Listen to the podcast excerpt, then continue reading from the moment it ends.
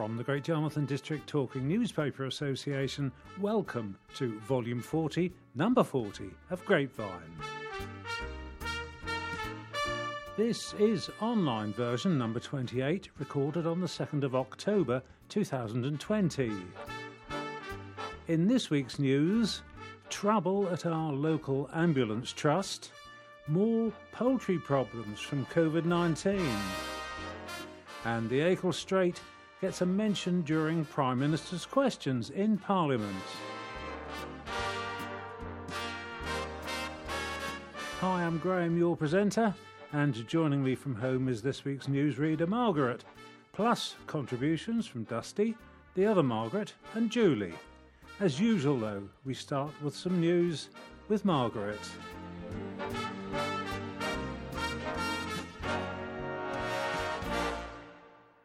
Hello, everyone.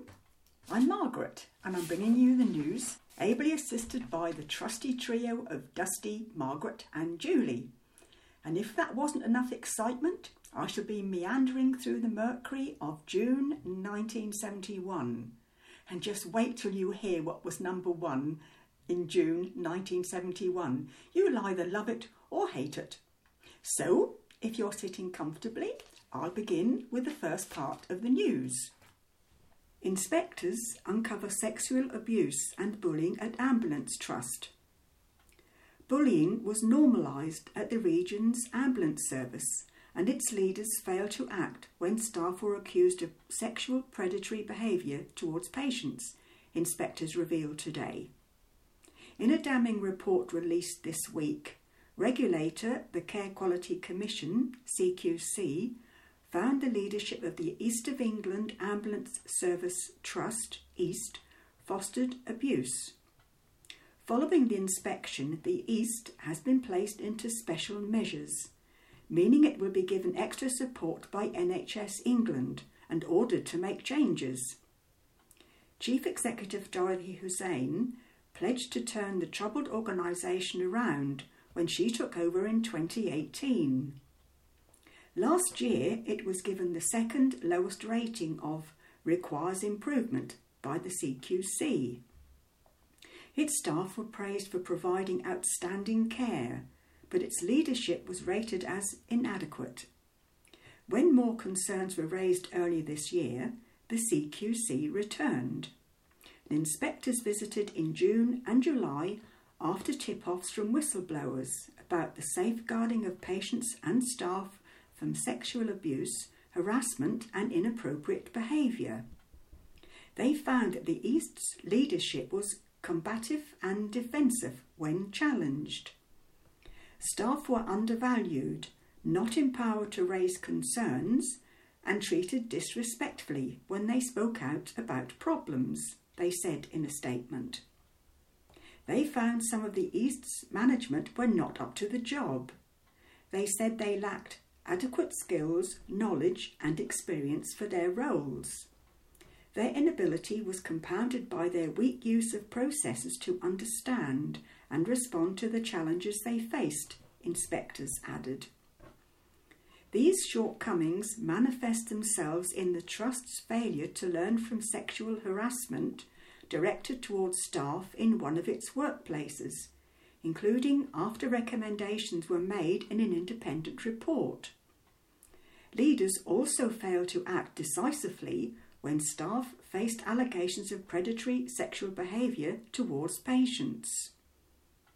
After the inspection, the CQC used its enforcement powers to order East to overhaul its safeguarding processes. The CQC also referred the Trust to the Equality and Human Rights Commission, EHRC, due to a potential breach of the Equality Act. NHS England said it already begun to put a package of support measures in place after England's Chief Inspector of Hospitals, Ted Baker, recommended that the Trust entered special measures. He said, Leaders did not have the oversight of the challenges they faced. and some senior managers did not have the right skills and ability for their roles. He said there was a negative culture and bullying was normalised and put patient and staff safety at risk. Mr. Baker added, We continue to monitor the trust closely. We will return to inspect it to determine whether improvements have been made. The CQC has told the East it must make several improvements, including its safeguarding procedures, how it deals with allegations against staff, and undertaking proper pre employment checks. They must also review the safety of private ambulances they use and address long standing concerns regarding bullying and harassment within the organisation. Norwich South Labour MP Clive Lewis said, It's almost beyond comprehension how a service so trusted to come to our aid when we are most vulnerable could also fail to protect patients and staff from sexual abuse, inappropriate behaviour, and harassment. My heart goes out to everyone who has been touched by what I think it's fair to describe as a fully fledged scandal at this trust. My staff and I will do our best to support any constituents who have been affected, and I will keep a close eye on developments. In their reply, the ambulance service says the East said its leadership has taken steps to improve the culture, strengthen safeguarding, and tackle inappropriate behaviour. Since the inspection, it has updated safeguarding policies and its complaints procedure. It will also survey all staff on their experience of the Trust's culture, including inappropriate behaviour. Chairman of East, Nicholas Scrivings, who was appointed in October 2019, said, Today's report calls out where we need to improve, and we will now do everything possible as fast as possible to make the improvements required. We are now working closely with the CQC, NHS colleagues, and other partners to take action right now to address these concerns and put this right for the long term. Asked if the leadership would resign, she said, This leadership team has delivered improvements over the past year with better performance and more staff on the ground but it is clear there is more to do on culture. A stable leadership team is an important part of driving cultural change, and we are getting extra support from the NHS and elsewhere to help the leadership team succeed. She added, It is clear from the CQC staff survey that the majority of staff at the Trust are proud to work for East. The role of the leaders is to make sure every member of the team feels that pride with the support and culture they deserve. Mercury analysis. Mercury analysis. Leadership changes but problems remain. The East of England Ambulance Trust has lurched from one crisis to the next over the last few years, but several changes of management have failed to solve its problems. Its current chief executive, Dorothy Hussein, was appointed in 2018 and came in after a whistleblower released a dossier which claimed patients had died because of long response times over the previous winter under its last chief executive, Rob Morton. The Trust has long struggled to hit response time targets, particularly in rural areas. It also suffered from recruitment problems, something Ms. Hussein recognised when she was appointed. Most recently, it was under the spotlight for staff welfare after three employees died suddenly in 11 days last year in November.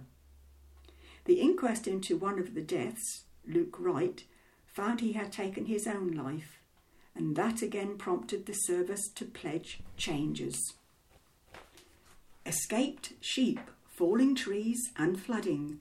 How the Great Yarmouth area fared after torrential weather. Clean-up operations have run on into their fifth day as stricken residents throughout the borough continue to reel from the worst September weather the county has seen in decades. Between Thursday and Sunday, Norfolk was lashed by gale force winds and torrential rain. In Great Yarmouth, one of the areas worst affected, this meant felled trees, sandstorms, flooded rivers, and even runaway sheep. Acle Parish Councillor Jackie Clover, who runs Facebook group All About Acle, said a message came through on Friday from a resident named Andrew King, telling her there were sheep in danger. She said, A fallen tree in the field by Pedro's restaurant had knocked open the gate. If just one of those sheep had decided to head towards Acle Bridge, we'd have had a real situation on our hands. This was 5 pm in terrible conditions, with all the commuters on their way back from Norwich. I decided to head down there in my high vis jacket, and a small group of us rounded them up in the torrential rain. We waited there until the owner arrived, who came with a chainsaw and mended the fence.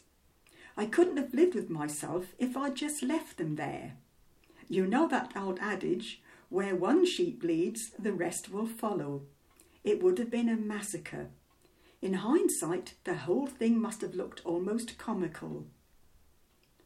Likewise, for Paul Rice, a volunteer flood warden and manager of the Broads Watch Facebook group, the past few days have been a manic time for the Broads. We're still dealing with floods around the rivers today, he said. It's pretty manic.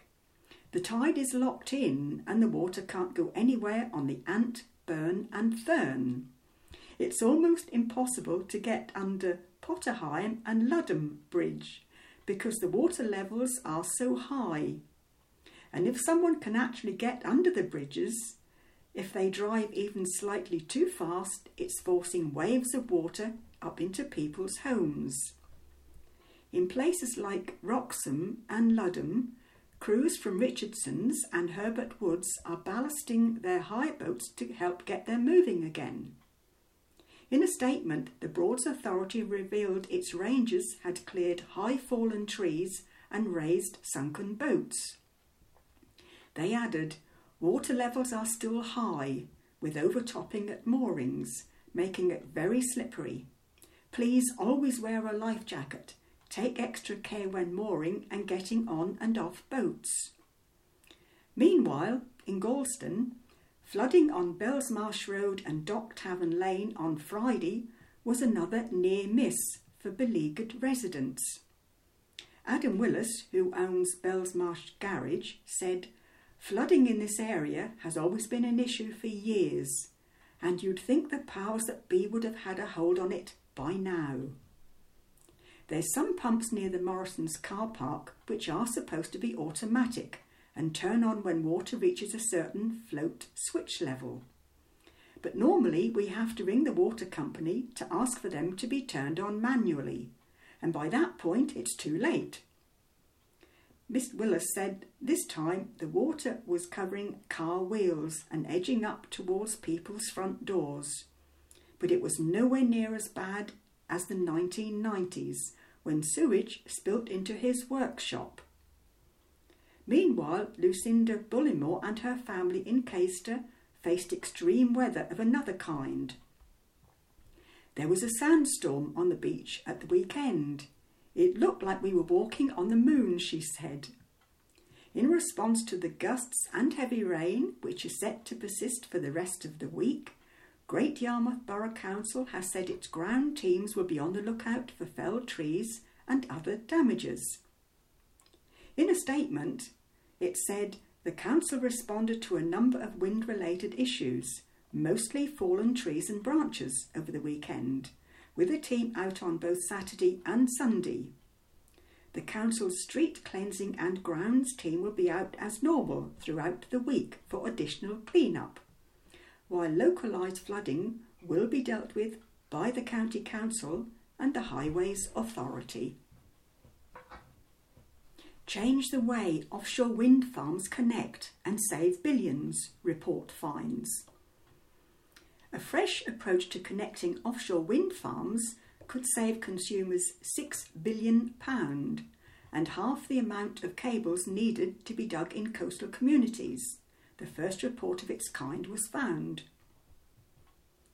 National Grid, which is in charge of the country's energy infrastructure, published a report today into if offshore wind farms could be integrated rather than a new connection being created onshore for each one. An integrated solution has long been proposed by campaigners in Norfolk, who say that the construction of some of the world's biggest wind farms off our coast will cause untold damage to our countryside and disruption. At the moment, two huge cable trenches are planned, each 60 kilometres long, running from Happisburgh to Necton and from Weybourne to Swardeston to connect two wind farms. The approach explored in the National Grid report would end the need for these cable trenches and instead see the wind farms being connected to the grid on the coast. It found that this would save consumers 18% or £6 billion. The east of England would benefit more than any other region from the integrated solution, the report found, with savings of 30% or £2.3 billion. The amount of infrastructure built onshore would also be halved, as there could be fewer cables and landing points onshore. The report said the majority of the technology required for the integrated option is available now, or will be by 2030 but they said underground cables with higher capacity needed to be developed. Any changes would come too late for the current wind farms planned off the Norfolk coast, called Hornsea 3, Vanguard, and Boreas. Fintan Slye, Director of National Grid ESO, said Our initial analysis already shows the potential for significant cost savings and a reduced need for physical infrastructure. But it's crucially important we hear from a variety of stakeholders in this consultation, including coastal communities, developers, and transmission owners. These views will help shape recommendations and proposals as the project moves forward. But this is about more than supplying power to people's homes. The grid is also the lifeline which will enable industries right across the economy to move away from fossil fuels and rely on clean electricity instead. Well, this is my meandering through the Mercury, and I've been delving into the past again, and this time I've chosen items from the Great Yarmouth Mercury of June 1971. Now, the first thing that caught my eye was the headline Urgent Need for New Library. Gorleston needs a new public library, but is there time to provide one before the local government merger with a new local authority, scheduled for April 1974? The borough librarian called the present library noisy, incongruous, dark, cramped, and dusty. One problem following the committee is the possible redevelopment of the present site and adjoining land, or a new site at Priory Gardens. Now, if my memory serves me correctly, it was referring to the old library which occupied the site where the current one was eventually built, next to the tramway public house on Lowestoft Road. And I can remember taking my very small daughter in there, and the squeaky wooden floors and the high windows. Well, I loved it. And I love the new one just as much, and nothing pleased me more than when the library opened after the lockdown. I missed my books. Another article on the changing face of Yarmouth and Gorleston, this time captioned Bure Bridge Scheme Going Well. Work on the £500,000 Bure Bridge Fuller's Hill scheme is going well. The high point of the contract the building of the bridge itself is due to begin in October, when 15 pre stressed concrete bridge beams, each 100 feet long, will be delivered. Another major task is to bring in about 18,000 tonnes of fill material to raise by 8 or 9 feet the level of the junction of North Quay, when the big roundabout will be constructed. Now, there must be a joke in here somewhere, but the headline was Crime, and this headline was Raiders struck two village post offices. The total haul was two fruit pies. OK, go on, say something silly, because I can't think of anything. At Limpenhoe, no money was left on the premises, and at Freethorpe they appear to have taken to their heels at the appearance of the sub postmistress's Alsatian. You see, crime doesn't pay, does it? and this is how you can spend your money. In 1971, Arnold's had a sale on ladies' shoes for £4.25p, crimplene trouser suits for £5.95p, and furniture wise, you could buy a three piece suite for £52 and a dining suite for £53. I think 1971 was the year decimal coinage came in, but I can't remember. I guess it must have been. Now, if you were on the road, Pertwee and Back were offering a 1969 Morris Minor for £555 and a 1970 Ford Capri 1600 GTXL for £1,190. An entertainment, the ABC had seats at 80p and 65p to see Norman Wisdom, Mrs. Mills, and Freddie Starr. Or you could go to the Marina Open Air Theatre where a bathing beauty contest was held. The winner to get £250 in cash. Now, on the job front, Erie Electronics were advertising for operatives at £13 per week, and Boulton and Paul wanted woodcutting machinists on the night shift, paying £42 a week. And this was something dear to my heart because I belong to Gorleston Flower Club, as many of you know. Now, way back in 1971, Yarmouth's Marine Parade gained an unusual two day attraction an exhibition of floral arrangements. It was staged by members of Great Yarmouth Flower Club at the Royal Hotel, and its theme was Midsummer. An arrangement representing Midsummer Night's Dream was done by Mrs. Corston, Mrs. Sturrock, Mrs. Daniels, and Mrs. Beer, and took five hours to complete. Now, what were you listening to in June 1971? Right, number one in the hit parade was Chirpy Chirpy Cheep Cheep. All join in. Thank you.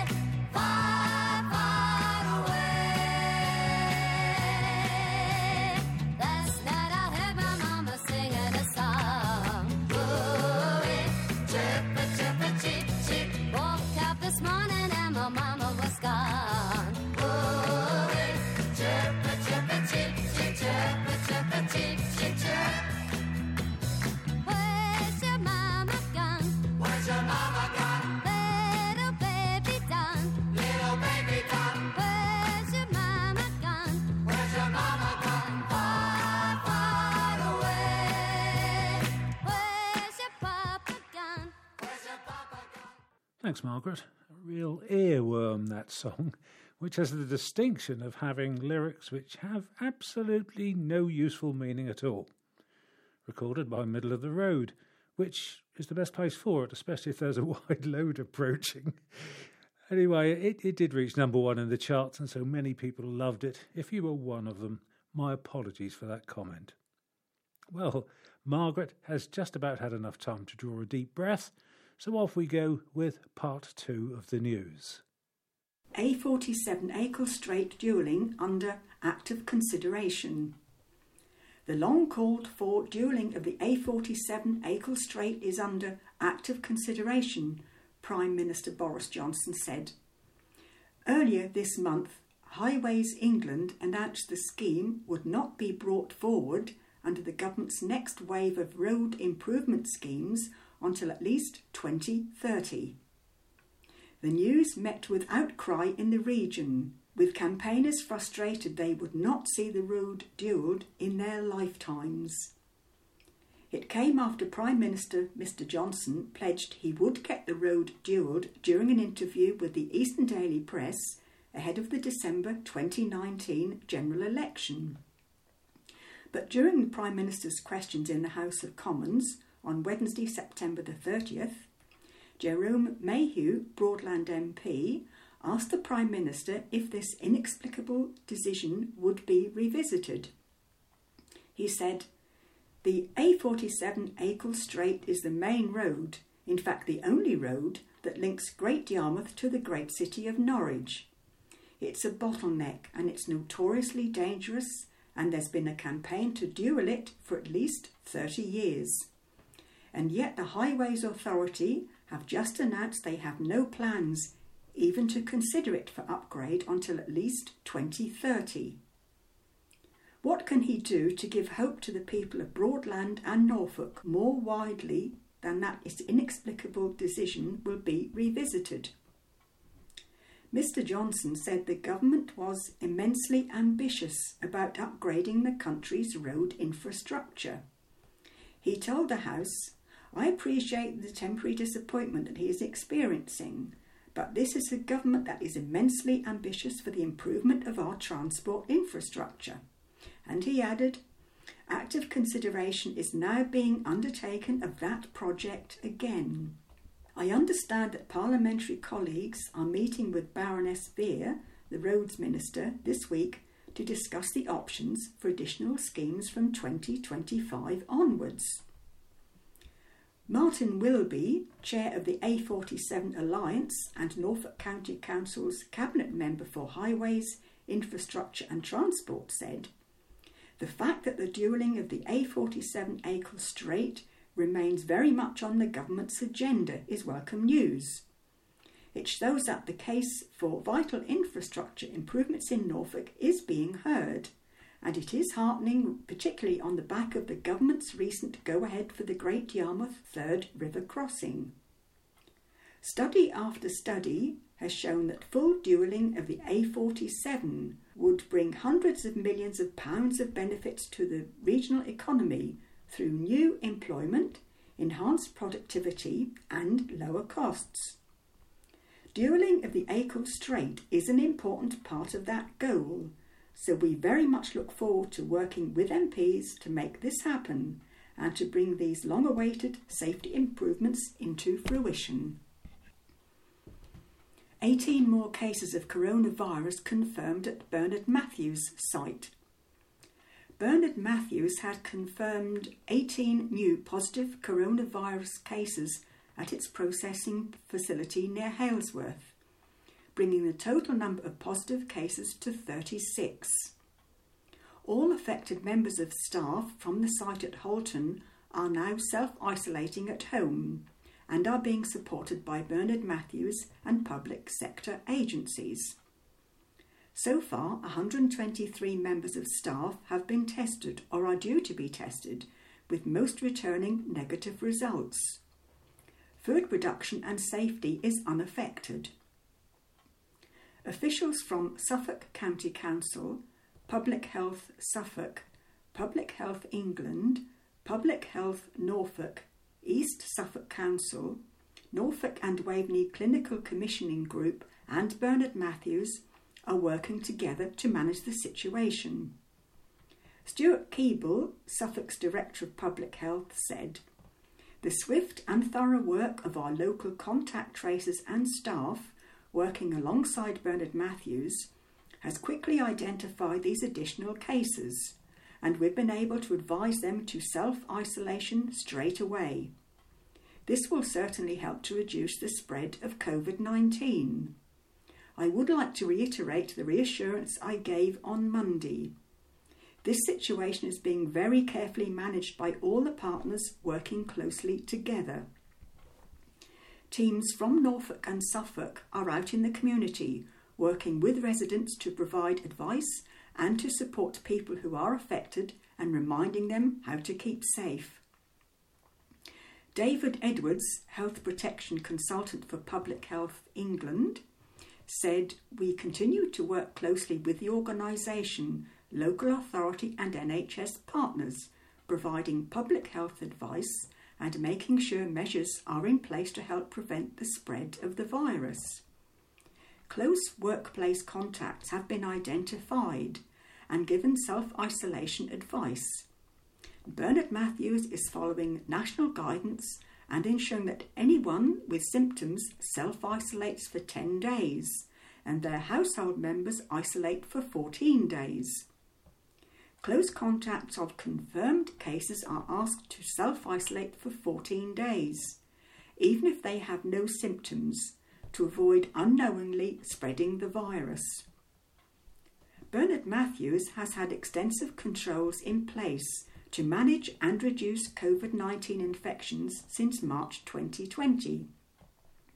These are continuing and include regular temperature checks, staff working in bubbles, COVID marshals, masks and visors, and social distancing throughout the site.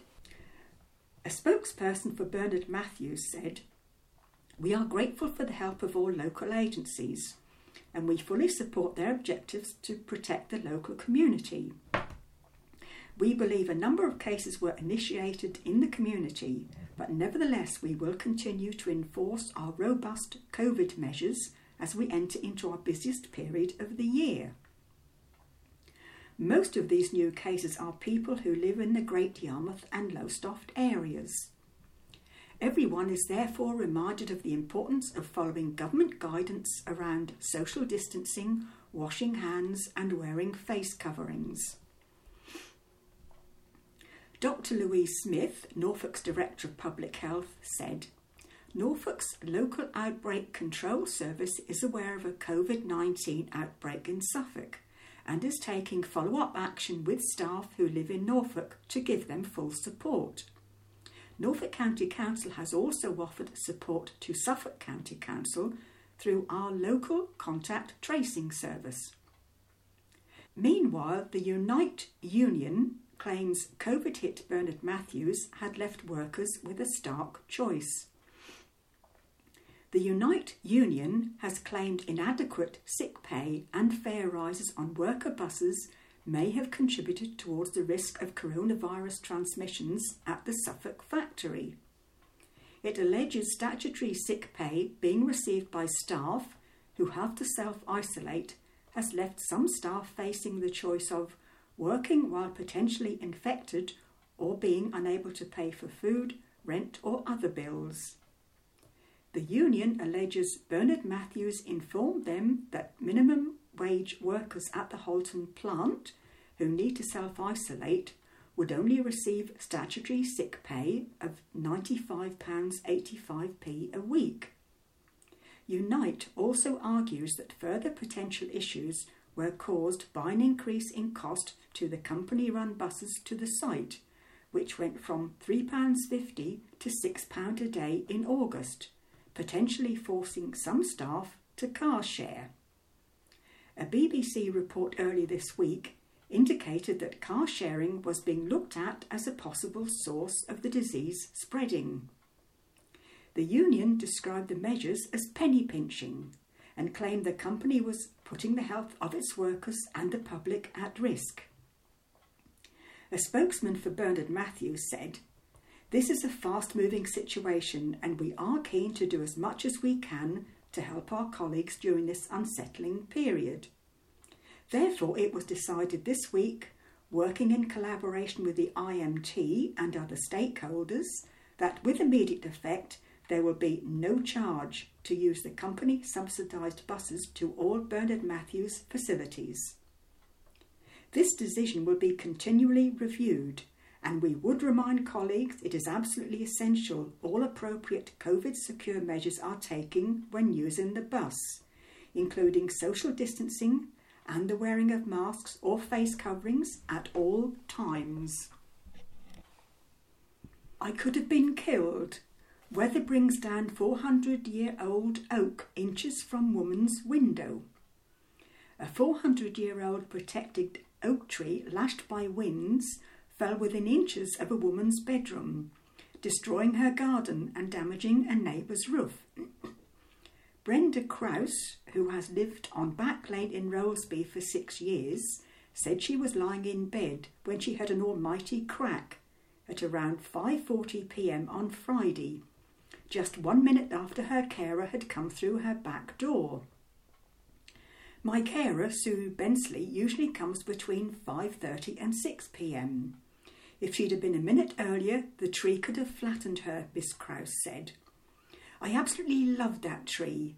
It was a huge oak at the end of my garden, full of birds and acorns.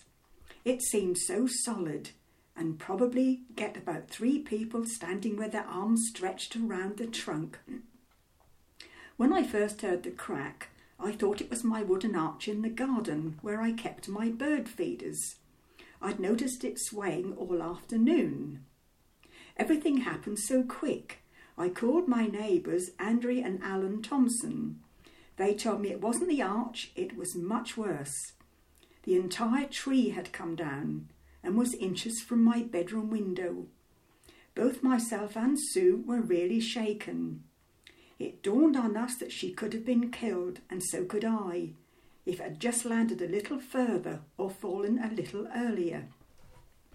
The oak tree, which stood about 12 foot high, was subject to a protection order.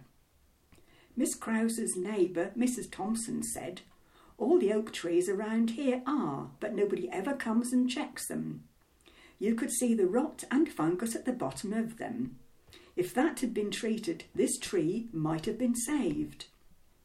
The tree was removed by tree surgeons on Wednesday, five days after extreme weather struck it down. But Miss Krause says she wants the trunk salvaged so she can remember its former glory.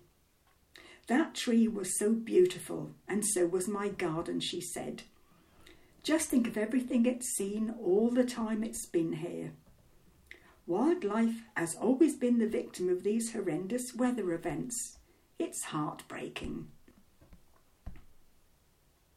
Excitement as Netflix actor reveals he is filming on Norfolk coast.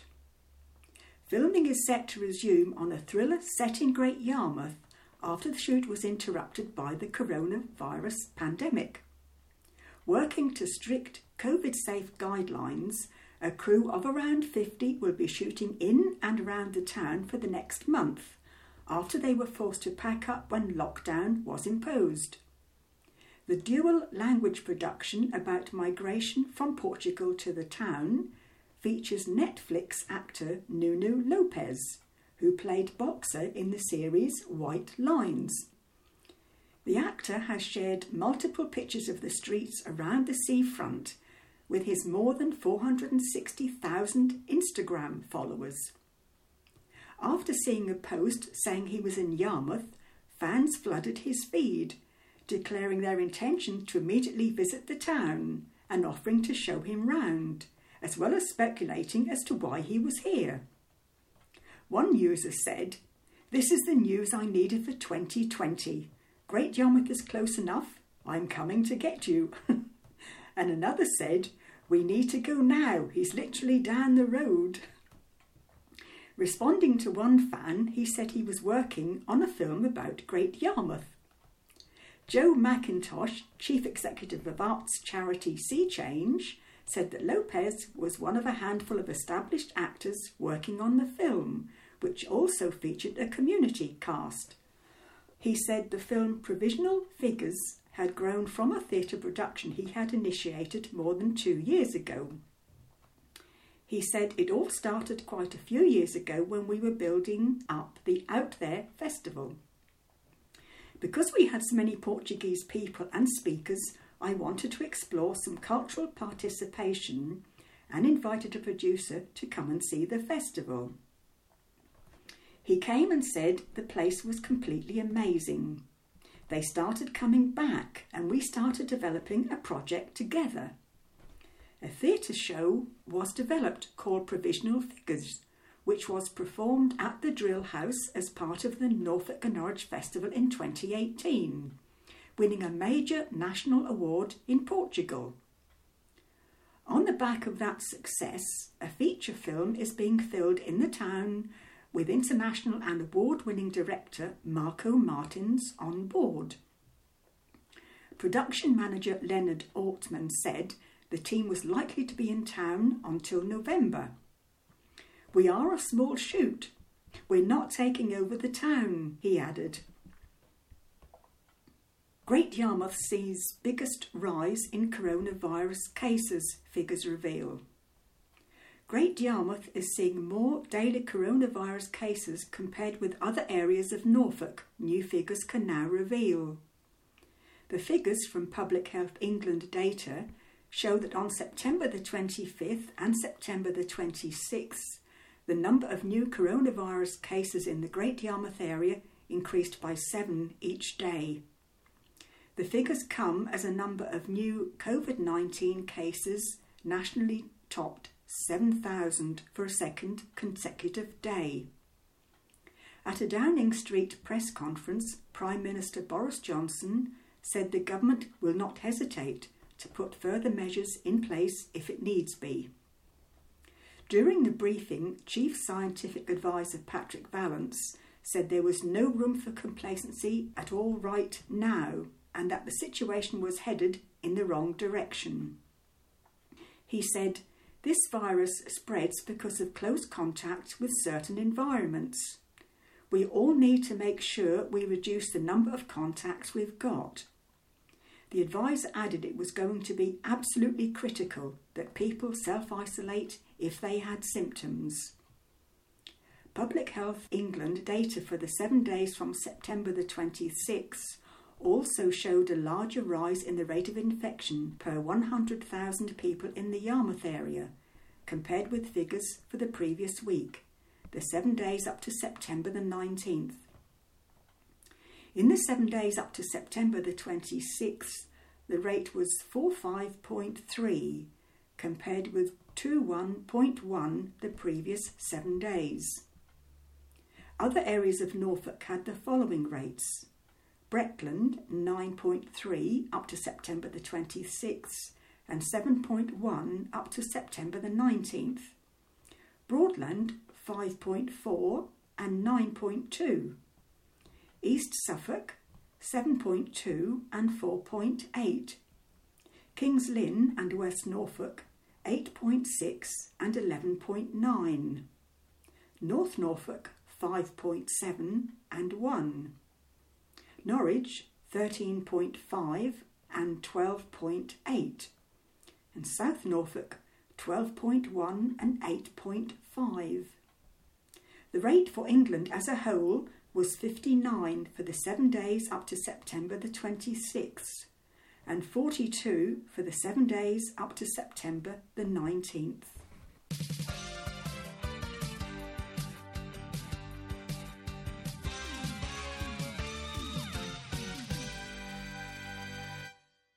Thank you, Margaret. Before the last part of the news, we've time to listen to our regular contributors, Dusty, Margaret, and Julie, with Margaret starting us off, and she's all at sea.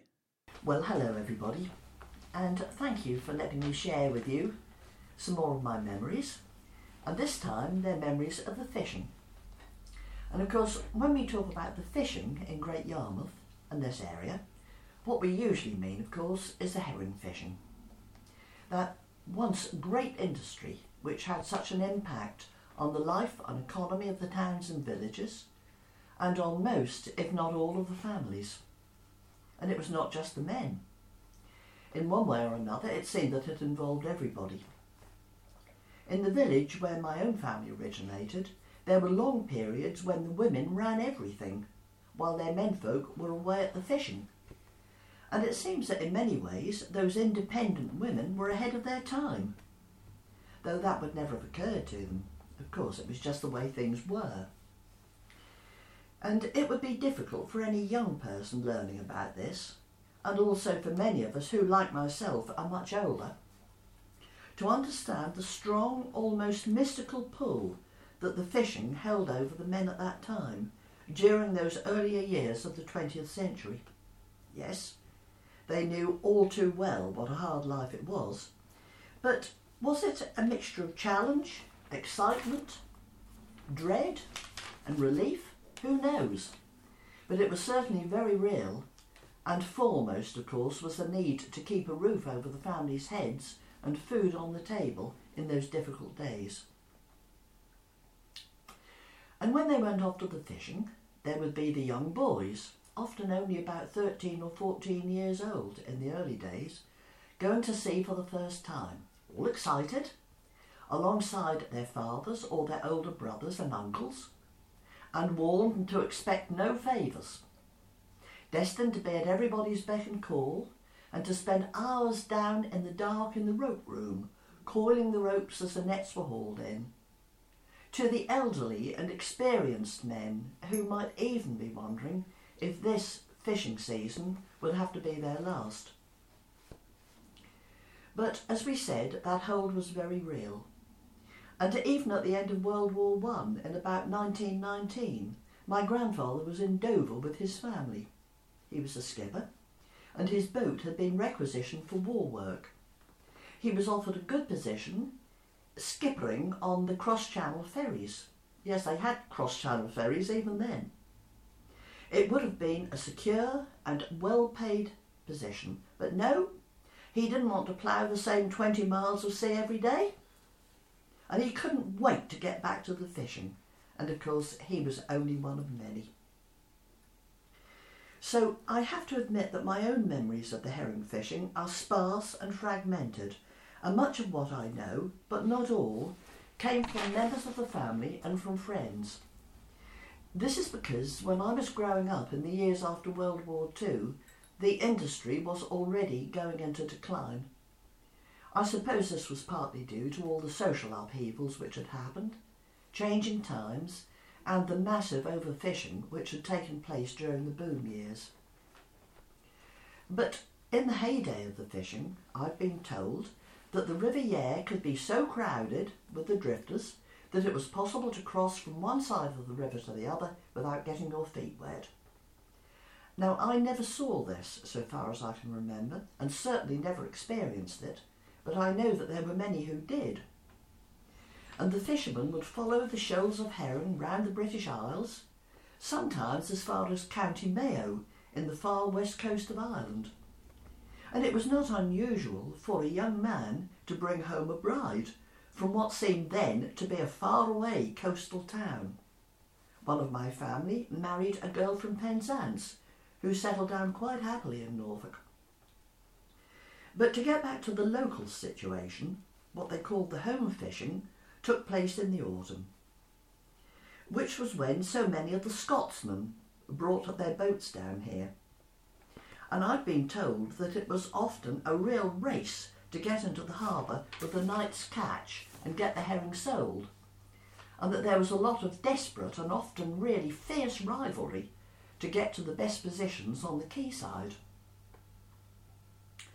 Meanwhile, the Scottish girls had often come down here, following their menfolk, to gut the fish, and what a skilled bunch they were, working at incredible speed and with terribly sore hands from the salty brine. But somehow they also produced knitting in their precious spare time, and they sang their traditional songs in their lovely carrying voices. Regent Road in Yarmouth could be a very musical place. But, however hard they worked, no Scotsman would ever put out to sea on a Sunday. Oh no. On the Lord's Day, they put on their best caps, gansies and mufflers, and attended chapel faithfully. No doubt fortifying themselves with a wee dram or two later on, but who could blame them for that? And so in the autumn it would all be happening with the home fishing. As dusk fell and the smell of the fish hung over the town, a great full moon, the fishing moon, would rise over the sea, a wonderful sight from Gorleston Cliffs. And though rough weather was a constant danger to the men and to the boats, I've been told that there were sometimes rare, quiet nights when the moon was full, the nets had been cast, the boats were still, and for a while peace reigned. And from where your boat was laying, you could hear the voices of the men on the other boats. And maybe somebody would strike up a tune with an accordion and a song, and they would all join in. And though the word mystical would probably never have occurred to the men, yet they remembered it, and it had a hold on them. And there was a lovely little hymn, too, that we learnt in school and would sing during the fishing season, and the words went something like this When lamps are lighted in the town, the boats sail out to sea. The fishers watch when night comes down, they work for you and me. At night time, when I go to rest, before I sleep, I pray that God will bless the fishermen and bring them back at day. God has watched all the fishermen upon the deep dark sea and brought them safely home again, where they are glad to be. And I wonder, does that hymn ring any bells with any of you? It could be very moving, even as a child, to be in bed, maybe listening to the foghorn, sounding to help keep our menfolk safe, whether they were fishing, whether they were in the lightships, or crossing over the sea to the other side. But in truth, it was very, very hard work. And many of the landladies in the area would accommodate the Scots girls. And then much of the house would have to be cleared, and all the mats and rugs had to be taken up, due to the sturdy rubber boots and aprons, not to mention the fish scales. And I'm wondering, how many of you remember Allan Smethurst, the singing postman, who was popular in the 60s and the 70s? And one of his songs, he say, a fisherman's life is a rare old job. When the winds blow and the women they mob. And I think that was certainly true. But then there were good times too. And on the lighter side would come the day when the profits would be shared out in payment for all the hard work. This was known as making up and the signal for great celebrations and merrymakings in the pubs. Now, one of my relatives, normally the most quiet and sober of men, made a merry night of it in the fisherman's return at Winterton, and had to be taken home, no doubt with much ribaldry and hilarity, drunk in a wheelbarrow. Early the next morning, still quite intoxicated, he kissed the milkman who had come in to help instead of his wife. I don't think he ever lived that down. But even though the number of boats coming for the fishing were much fewer in the 1950s, an annual occupation among us youngsters was going down to the quay to take their names and numbers.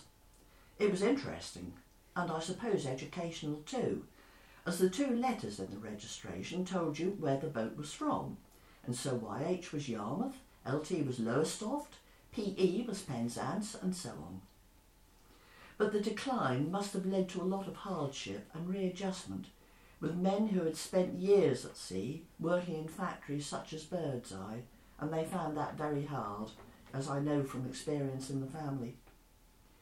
But the last big gathering of drifters, which I remember, took place in about 1957, where there must have been some kind of festival all I can recall is that I stood at the top of the steps at Gorleston, which lead down to the lower prom, and all the roads out at sea were full of a mass of drifters. It was in the morning, and two elderly men were nearby. I heard one of them say, That make you think about the old days, don't it? And so the herring fishing eventually came to an end. Only the dear old Lydia Eva wonderfully maintained by faithful volunteers, remains, moored here in Yarmouth near the town hall. But still men, and now women too, go to sea, not only to fish, but to carry the cargoes that we need. And in spite of all the modern inventions, they still face danger. And so the quote that comes to mind is this Some went down to the sea in ships to trade on the deep waters. These men see your face, O God, and the marvels you work in the deep. And after all these years, my thoughts still go with them. And so, please, Um, if I've left out anything that you think's important or made any mistakes, do call in and correct me. Meanwhile, thank you all for listening. Stay happy and stay safe. Yes, one of the most profound memories of my preteen years were the regular bus trips mother, brother, and myself took whilst returning home from my aunt's house in South Yarmouth to Newtown. When the Scots Girls were in town, the Great Yarmouth Corporation Transport Department rolled out the old wooden seater buses on the number two route, and so we had a quite uncomfortable and a very fishy journey home. Whew. So here's Dusty continuing Margaret's theme. Well, hello everyone, here we are again. And Margaret's lovely story of the fishing immediately evokes for me the sights and sounds of those mellow October days. Blue skies, smell of the fish on the air, the cheery greetings of the fisher lads and lasses, all reminding us of the hard work that was life at sea for many a young lad. And so, you've probably heard this before, but this is a little bit of the, the Norfolk dialect that talks about it, which I called conversation piece. And I was after hearing a brief snatch of Up Jumped the Herring at one point. My father, he started to go to sea in 1892. He was only a boy of 12 when he first went. He had a hard life on it, my father did. Oh, yes, and his mates and all. They used to tell some funny old tales in the pub of a night time. He weren't much more than a baby when his butt, what was called the Boy John, went out Yarmouth one night. Quite calm it was. But then all of a sudden that old wind that started to get up and that old butt was a rocking. Plus, he say, I was only scared then, 'cause we feared to be grounded on a sandbank. Turned out to be Scroby Sands, that did. Oh, that was cold enough to flare you. I began to think of mother at home then. Well, just then one of them old foreign butts from Peterhead she was, she come along. She stayed alongside and she waited until the lifeboat come and then she made sure we got back into the harbour again. Yes, he always had a soft spot for them Scotties out of that, my dad did. You know, that used to be a beautiful sight to see them old drifters down on that Yarmouth quay on a Sunday morning. Them old Scottish boys never went out on a Sunday, do you see, 'cause something to do with their religion, I believe. You'd see them old butts so wide abreast you could walk across the river on 'em that you could. PD, AD, FB, YH, 'course that'd be then, and you could always tell where they come from. Then about a quarter to twelve, the fishermen will come along in their Sunday best, old black cloth caps, straight out that old church into the pub for their sustenance. As a rum and end. Bless my heart alive, they used to come to Yarmouth in their droves, that they did. Gals and all. Rit old mothers they were too. Foreign herring they called it. They come in lorry. On, a working day, you'd see them lined up at the barrels, their poor little old fingers and bandaged, gutting the fish with the speed of light. They knew how to work, them gals. And after a hard day, they go home to their digs, and their little old hands, they'd still be busy. All's happy they were, and knitting and singing songs about their menfolk. How the time do fly, don't it? I seem like only yesterday, and now they don't come no more. The poor old sea have been overfished, and they have got to go somewhere else in other stormy waters. Ah, there's not a lot of old squid talking about hard work these days, but when you remember my father and the old days, oh, that funny make you think that do, bless that that do, and that make you wholly grateful for all of them what go down to the sea in them there ships. Now for something completely different. Hopefully, just to put a smile on your face. There are many translations of the Bible, but you could say this one is different. So here's a bit of the Old Testament creation story according to Spike Milligan. The creation according to the trade unions. In the beginning, God created the heaven and the earth, and darkness was upon the face of the deep. This was due to a malfunction at Lot's powerhouse. And God said, Let there be light. And there was light. But Eastern Electricity Board said he would have to wait till Thursday to be connected. And God saw the light, and it was good. He saw the quarterly bill, and that was not good. And God called the light day, and the darkness he called night. And so he passed his GCSE. And God said, Let there be a firmament, and God called the firmament heaven, free phone 999. And God said, Let the waters be gathered together unto one place, and let the dry land appear. And in London it went on the market at £600 a square foot. And God said, Let the earth bring forth grass. And the earth brought forth grass, and the Rastafarians smoked it. and God said, Let there be lights in heaven to give light to the earth. And it was so, except over England, where there was heavy cloud and snow on high ground. And God said, Let the seas bring forth that which hath got life, flooding the market with fish fingers, fish burgers, and grade three salmon. And God blessed them, saying, Be fruitful, multiply, and fill the sea, and let fowl multiply on earth, where Prince Charles and Prince Philip would shoot them. and God said, Let the earth bring forth cattle and creeping things. And there came cows and the BBC Board of Governors. And God said, Let us make man in our own image. But woe, many came out like spitting image. And he said, Let man have dominion over fish, fowl, cattle, and every creepy thing that creepeth upon the earth. And God said, Behold, I have given you the first of free yielding seed. To you this shall be meat. And to the EC it will be a beef mountain. Thanks, Dusty. Julie now with a really nice tale about school.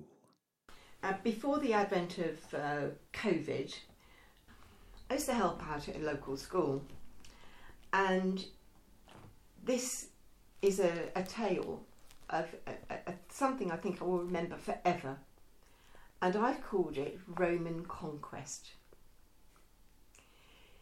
Baby silver blonde locks flopped over his forehead. In despair, two tiny lily white hands in forked positions secured it back while slumping forward, supported by very boyishly grubby elbows onto a desk. Sitting down beside him, I placed my hands either side of his paper. He sat up, looking at me deeply, pleadingly, with the biggest, beautiful blue eyes I've ever seen. Come on, Henry, you can do this, I said with quiet encouragement. He gently stroked my hand. His eyes filled with water, and silent tears began to flow. And I placed my spare hand upon his shoulder, asking, What's the matter, little man? I just don't understand any of it, he whispered, ensuring his peers couldn't hear. I just don't know what I'm supposed to be doing.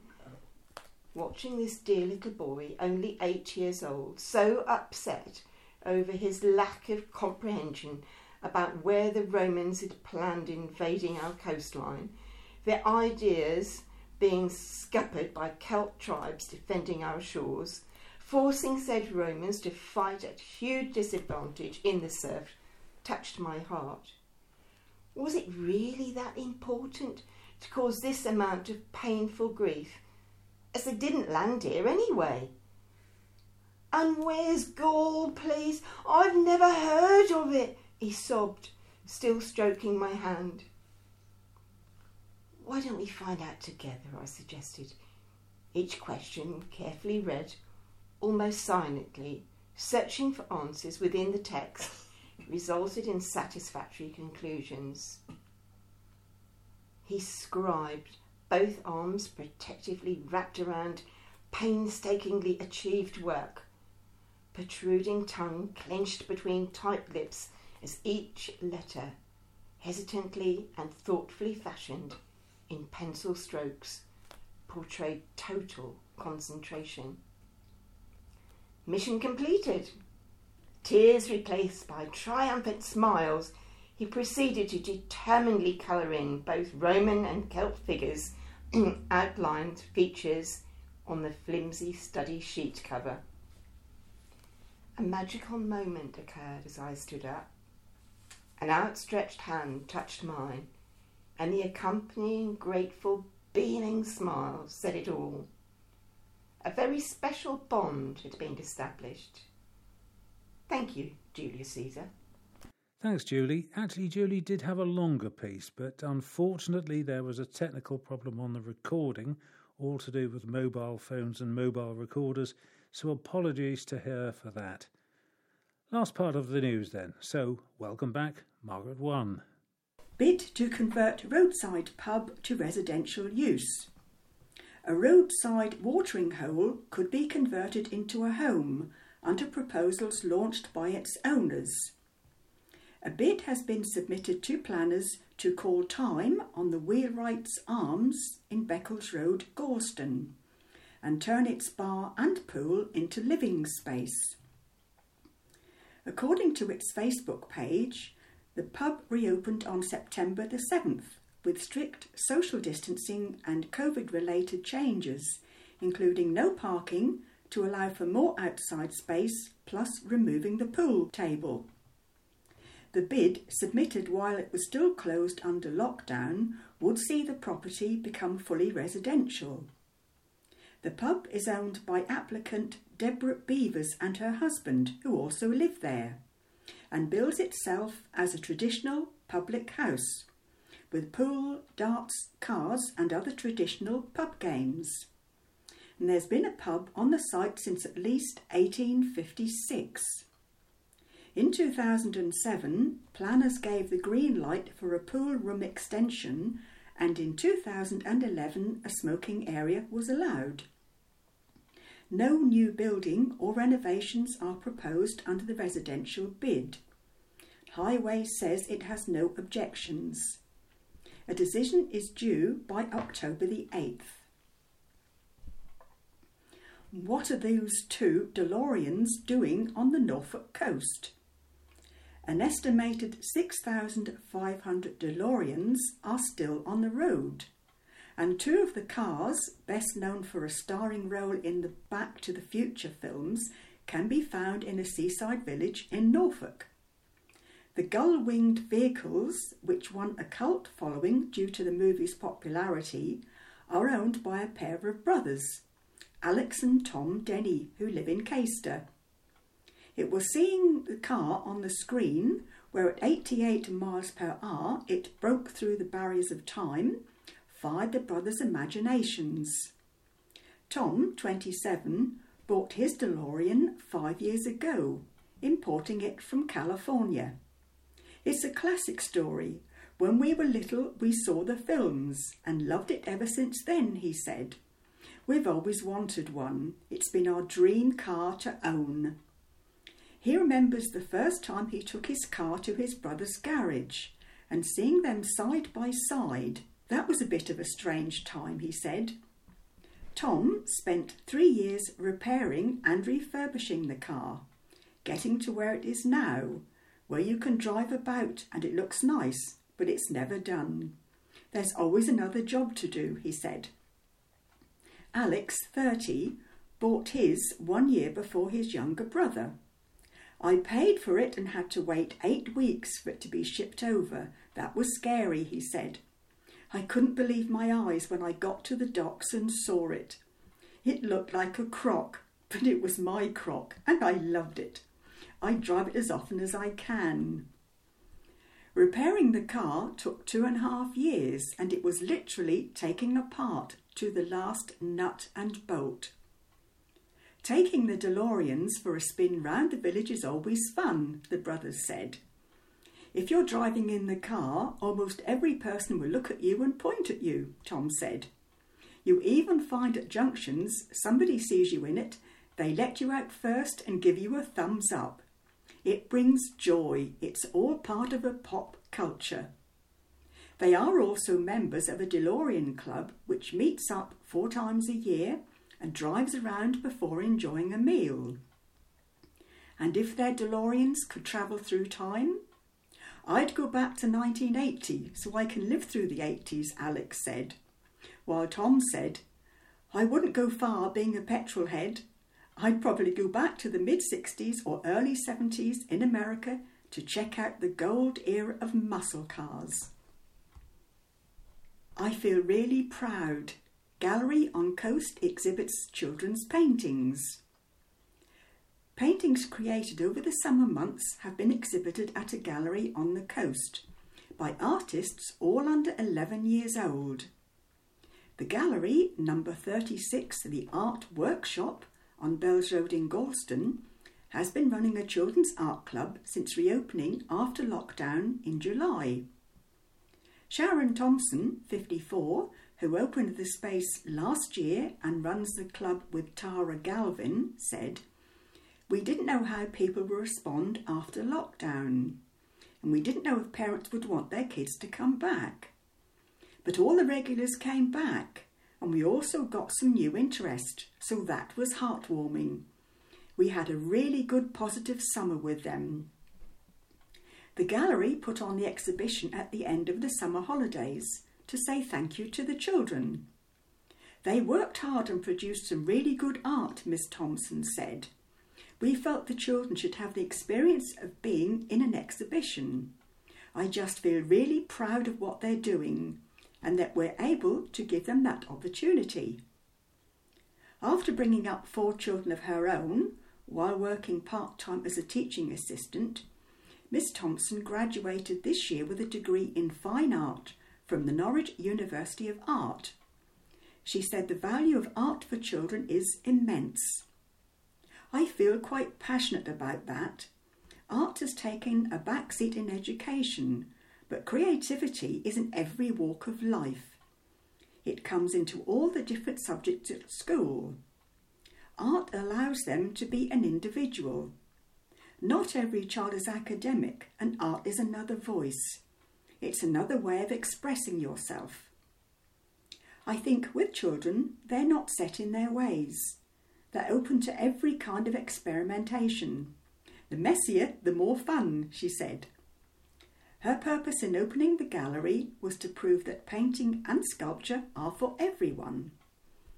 I think that galleries can be quite intimidating places, but we've opened in the local community, and we always want it to be a place people feel comfortable in, she said. We're getting people in who wouldn't ordinarily walk into a gallery and hosting the children's workshop means they are making the gallery a normal place at an early age, she added. Millions of pounds to boost regeneration schemes in Norfolk and Suffolk.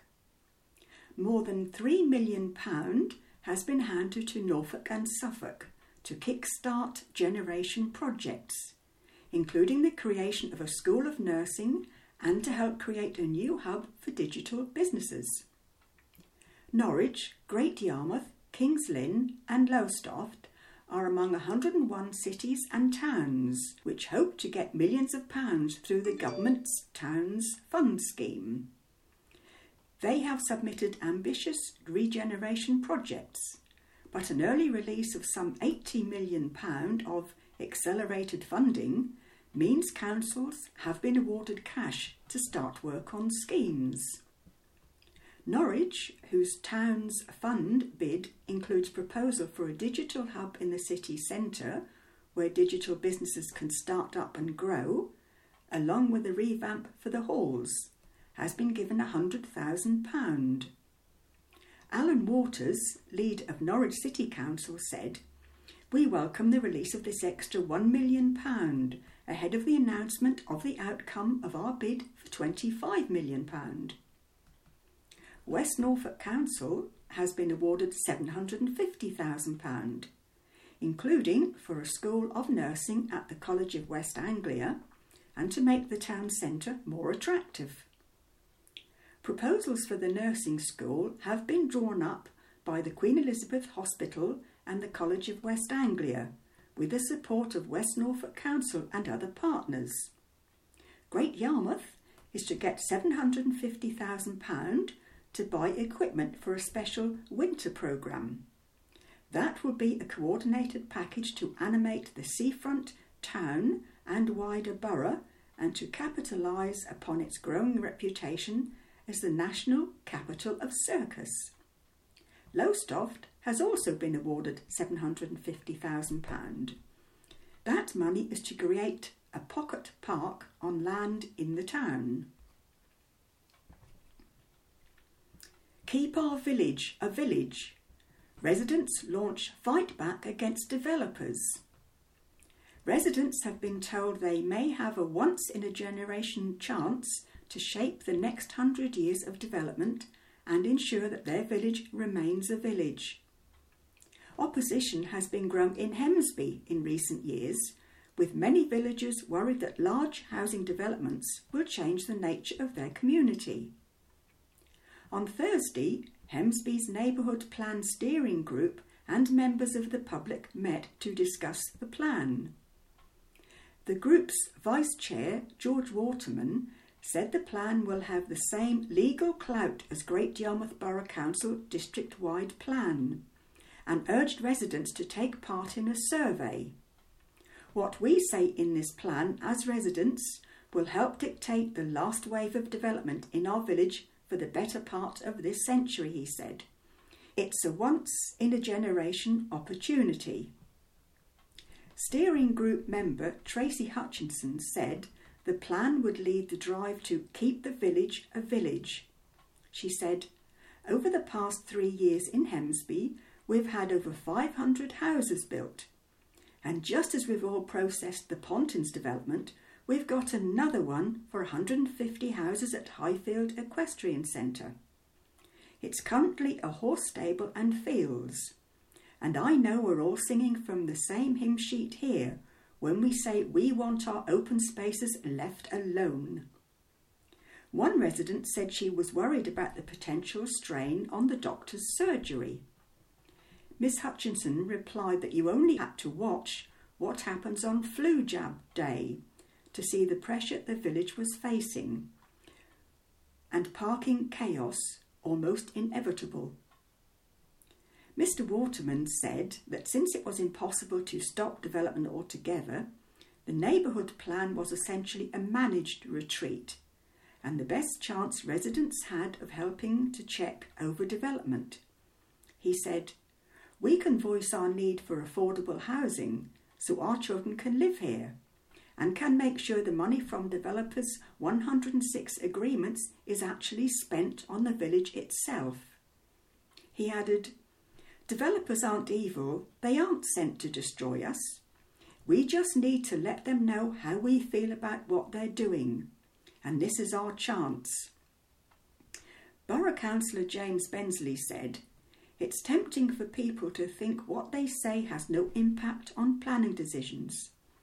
But actually, this plan is a template for how we want the village to look in 20 to 30 years' time.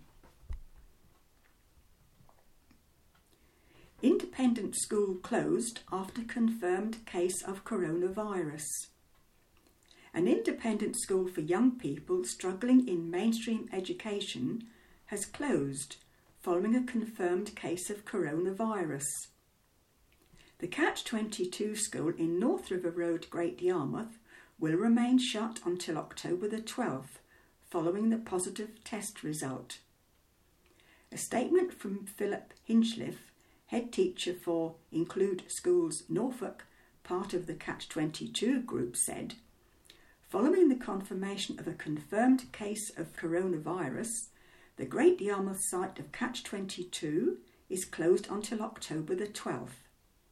All staff and students who attended school on September the 24th and 25th will be required to self isolate for 14 days. The staff team will begin a timetable for all students to continue their education from September the 30th, and welfare checks will be completed by our dedicated team of support staff. Include Schools Norfolk operates across three sites in Norwich, Kings Lynn, and Great Yarmouth and charges annual fees of up to £21,000 for its county council referred pupils many of whom have been excluded from mainstream schools, special schools, or pupil referral units. The school's website says it had 101 students aged 11 to 16 on its roll. Overall, it works with children aged 4 to 18, providing full time, alternative, secondary education and support for those with special educational needs. And good news for Gorleston, because I love Gorleston. It's all we wanted. Treasured Meadow will remain a family leisure site. A former children's fun park loved by a seaside town will be kept for community use rather than sold to developers. At a meeting of Great Yarmouth Borough Council on September the 29th, councillors voted unanimously to retain Gorleston's Pops Meadow for existing use for at least 25 years. Leader Carl Smith said, The recommendation is that we sell the Pops Meadow site for £100,000 for existing use, but add a further covenant that the property can't be used for any other purpose for the next 25 years.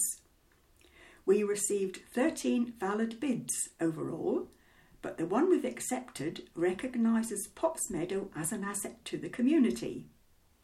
The site will be free entry and provide family entertainment. Facilities will include a mini golf course, eating area, small operated children's ride, and an entertainment area. A garden area will also be developed as a place for all ages to access and enjoy. Paul Wells, councillor for Gorleston, said he was relieved the council had put community first. A lot of residents were cynical about the proposals, but I'm happy that on this occasion the council has focused on the community rather than capital receipts, he said. Barbara Wright echoed his sentiment. She said this plan was all she wanted for the residents and that she was over the moon with the proposals. I hope the 25 year covenant soon becomes another 25 years, she added. Deputy Leader Graham Plant said he had received no end of correspondence about Pops Meadow, but that the decision was the best outcome we could have hoped for. Jade Martin said that local families, including her own, had such fond memories of Pops Meadow the now derelict site on Gorleston seafront, and that she was sure the new site would generate many more.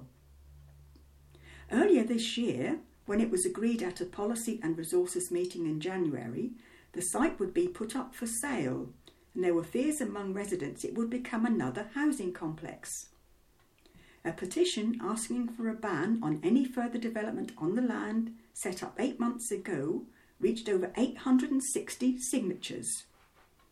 According to Mr. Plant, this covenant could be a comfort to all those who were worried about a private enterprise taking over this cherished community space. Well done, Gorleston. Atmospheric 900 year old priory up for sale for same price as three bedroom semi. A flint flecked former priory that has hosted Kings of England is up for sale. The Grade 1 listed building in Great Yarmouth carries a price tag of £150,000, drawing a flurry of interest already. The Priory, next to Great Yarmouth's Minster Church and adjoining a nursery, is up for sale following the collapse of the Great Yarmouth Community Trust at the end of last year. Guy Gowing, managing partner at Arnold's Keys, which is selling it for the liquidators, said it was in the top 5% of listed buildings in the UK. The large landmark building boasts a great hall with a huge ceiling and is crammed full of architectural and historic marvels like stone mullion windows and exposed rafters. He described it as an atmospheric building that was priced to attract interest and could go for more. He said there had already been interest from community groups and developers. Elsewhere in the seaside town, £150,000 could buy a three bed semi detached house, he said. The 900 year old building was founded by Bishop Herbert de Losinga in 1101 and was most recently used as the Priory Centre. The property particulars says the rare opportunity building is suitable for a variety of possible uses, subject to planning consent, including residential conversion or continued community use. Founded as a Benedictine priory in 1101, the building was enlarged in 1260 and the hall was rebuilt in 1300. It was home to 15 monks until it was dissolved in 1539 and played host to King Richard II in 1382. For many years housing the Priory School, it was significantly refurbished in 1978 and again at the turn of the millennium.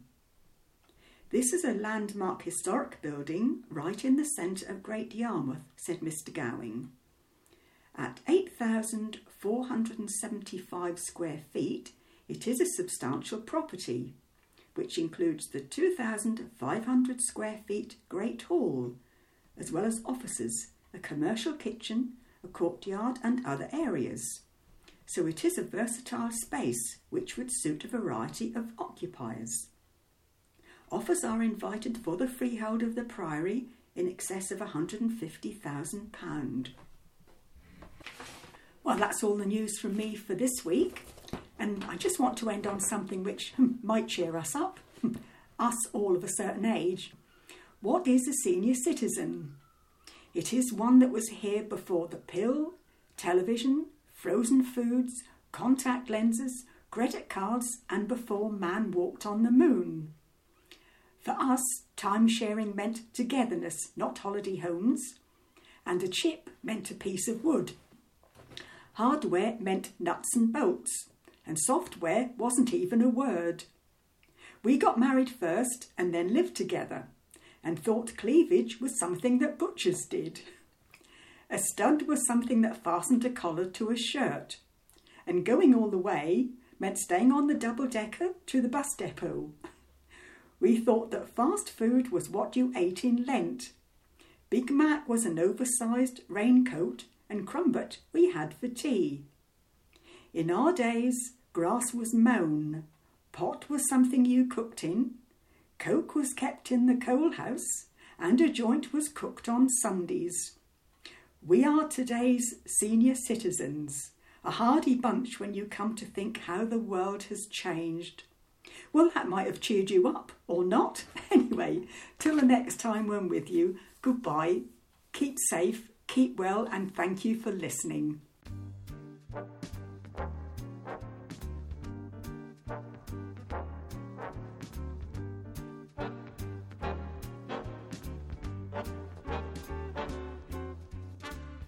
That's all we have for you for this edition of Grapevine. Grapevine, Volume 40, Number 40, is copyright 2020 of the Great Yarmouth and District Talking Newspaper Association. The content, in the main, is adapted from the publications of Archant Limited and is used with their consent. However, the Great Yarmouth and District Talking Newspaper Association accept responsibility for editorial decisions made for this recording. Aileen is next week's newsreader, so please join us online once again for that. In the meantime, from Margaret 1, Margaret 2, Dusty, and Julie and myself. As usual, it's bye for now, have a great week, and keep well and safe.